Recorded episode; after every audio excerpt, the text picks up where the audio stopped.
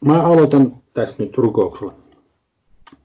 Isä Jumala, me tullaan sun eteen ja kiitetään siitä, että meillä on etuoikeus kokoontua nyt vapaassa maassa tällä tavalla Skypeilla ja kokoontua sun sanas ääreen, perehtymään muutamiin periaatteisiin sun sanasta. Ja kiitän siitä, että sun pyhänkes avaa meidän ymmärryksemme, että me kaikki ymmärrämme, mistä on kysymys.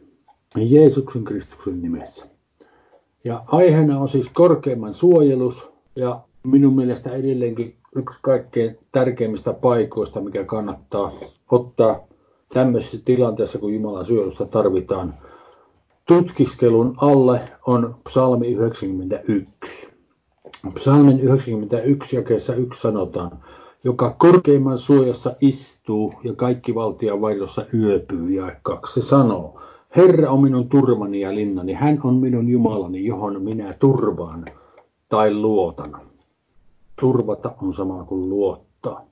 Niin tämä sana, jota on käytetty tuossa ensimmäisessä jakeessa käännetty sanalla suojassa, on toi hebrean kielen sana sefer.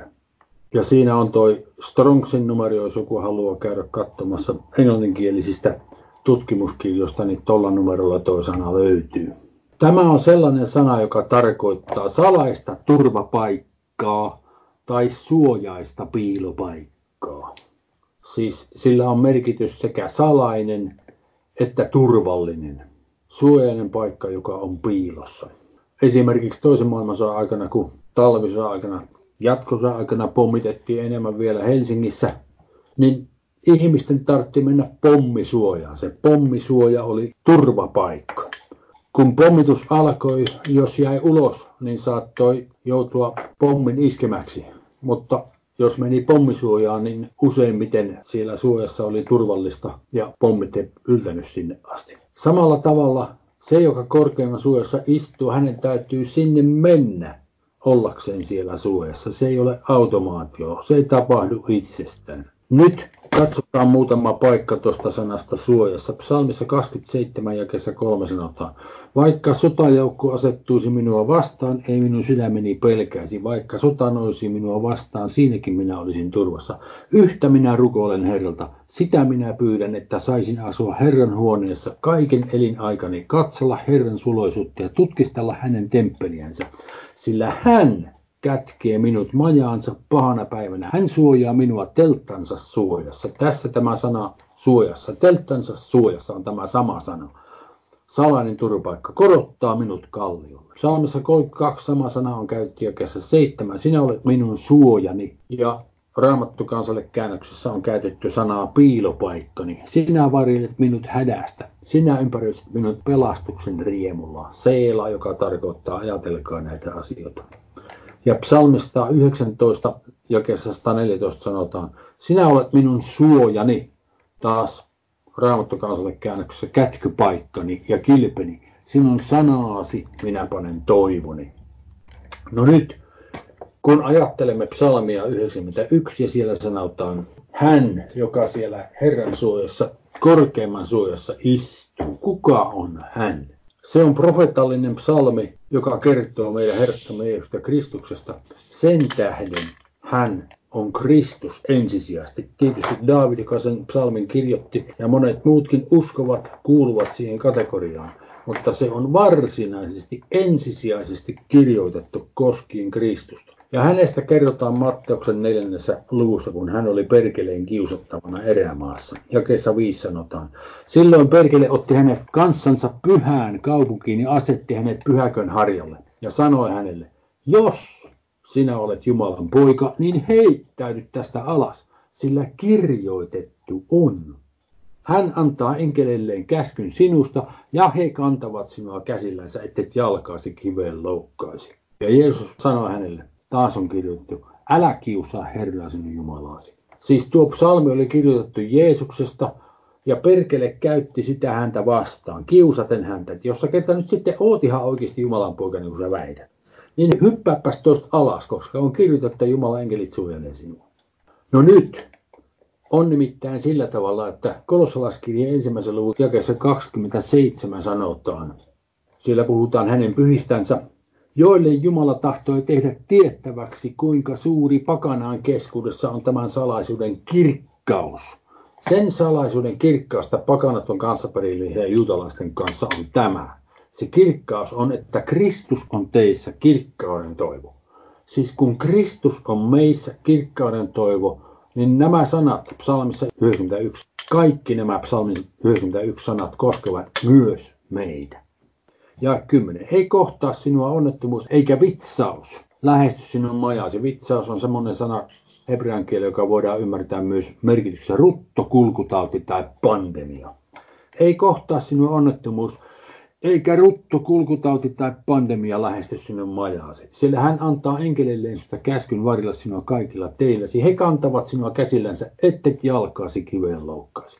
Ja vielä kerrotaan psalmissa 91. Ja 5. Et sinä pelkää yön kauhuja, et päivällä lentävää nuolta, et ruttoa, joka pimeässä kulkee, et kulkutautia, joka päiväsydänä häviötä tekee. Vaikka tuhat kaatuisi sinun sivultasi, kymmenen tuhatta oikealta puoltasi, ei se sinuun satu. Tämä on, mihinkä meidän suojeluksemme perustuu. Näihin sanoihin ja tähän ymmärrykseen.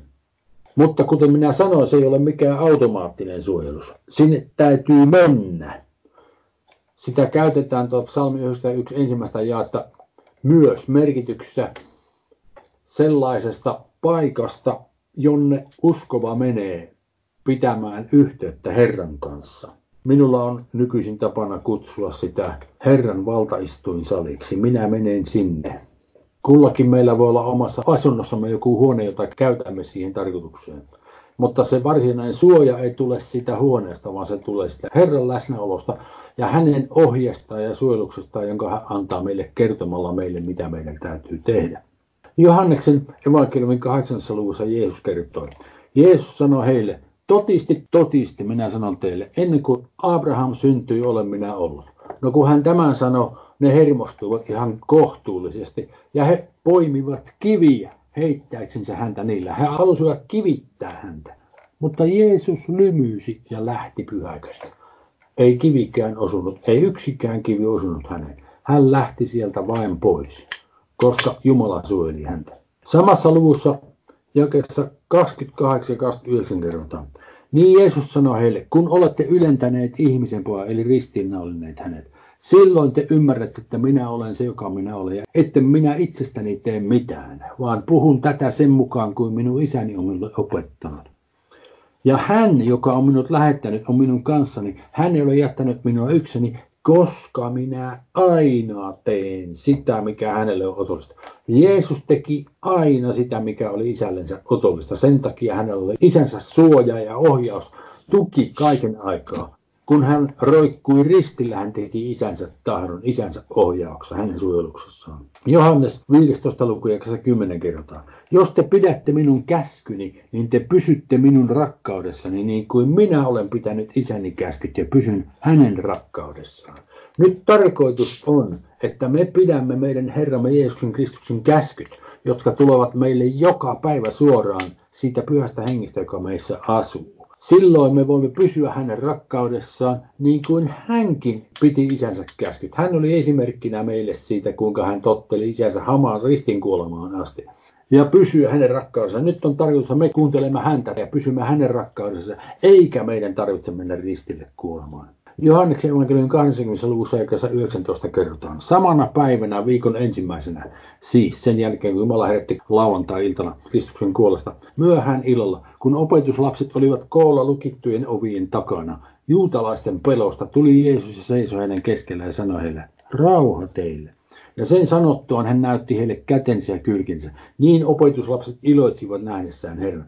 Niin Jeesus sanoi heille jälleen, rauha teille. Niin kuin isä on lähettänyt minut, niin lähetän minäkin teidät. Siis hän lähettää meidät samoin kuin isä lähetti hänet. Ja tämän sanottuaan hän puhalsi heidän päällensä pitäisi olla. Tämän sanottuaan hän veti syvään henkeä tai hengitti syvään. Tämän sanottuaan hän hengitti syvään ja sanoi heille, ottakaa pyhähenki. No me tiedämme, että eivät he silloin sitä pyhähenkeä saaneet, tuli vasta 50 päivää myöhemmin helluntaina. Mutta siinä hän näytti heille, mitä heidän tarvitsisi tehdä. Heidän tarvitsisi hengittää syvään sitten, kun se pyhänkin tulee ja sitten he puhuvat kielellä. Sitten psalmissa 25 kerrotaan vielä kesä neljä. Herra, neuvo minulle tiesi, opeta minulle polkusi, johdata minua totuutesi tielle ja opeta minua, sillä sinä olet minun pelastukseni. Jumala, sinua minä odotan kaiken päivää. Siis meidän pelastuksemme perustuu siihen, että me kuuntelemme sitä neuvoa, mikä Herralta tulee. Sitten hän pystyy suojelemaan meitä. Psalmissa 119 vielä, siellä sanottiin jakeessa 114. Sinä olet minun suojani, kätköpaikkani ja kilpeni. Sinun sanaasi minä panen toivoni. Me saamme Herralta sen sanan, mitä kunakin päivänä täytyy tehdä, ja niin hän pystyy suojelemaan meitä.